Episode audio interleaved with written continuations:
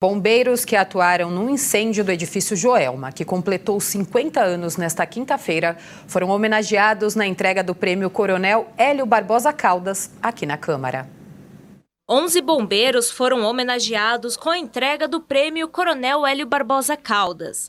Todos eles atuaram no resgate das vítimas da tragédia que atingiu o edifício Joelma, em 1974, onde um incêndio causou mais de 180 mortes e cerca de 300 pessoas feridas.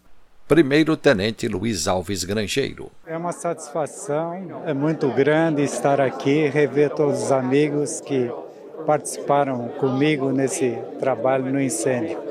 É gratificante estar aqui e revê-los todos bem, com saúde, e agradecer essa homenagem que sinceramente eu não esperava. O prêmio é entregue de acordo com a resolução número 6 de 2009, por iniciativa do então vereador Antônio Goulart, que dispõe sobre a homenagem de 5 bombeiros por ano. Porém, agora, em 2024, a sessão solene em lembrança aos 50 anos da tragédia do Joelma optou por homenagear 11 dos oficiais que atuaram nos resgates do episódio. Segundo o tenente Pedro Cáceres. É um prazer muito grande que eu entendo de participar dessa homenagem, né?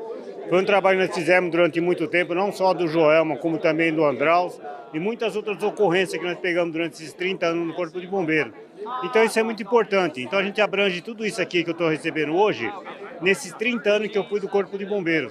Então para mim é uma honra trabalhar está recebendo essa homenagem hoje. O prêmio recebe o nome do Coronel Hélio Barbosa Caldas, homenageado por atuar nos 2 maiores incêndios da cidade de São Paulo, no edifício Andraus em 1972 e do edifício Joelma em 1974. Vereador Milton Leite, presidente da Câmara Municipal de São Paulo. Eu sou um dos vereadores que mais apoia a corporação Corpo de Bombeiros na cidade de São Paulo, nesse estado, dando recursos, dando condições para que eventos como o ocorrido há 50 anos não se suceda em outros lugares. Nós conseguimos, sob esse mandato desse parlamentar, diversos benefícios na área de infraestrutura, equipamento, motorização. Secretário, nós fizemos, pessoalmente, fiz investimentos, alocamos recursos aqui imensuráveis e agora contamos com o apoio do nosso nobre colega Major Palum.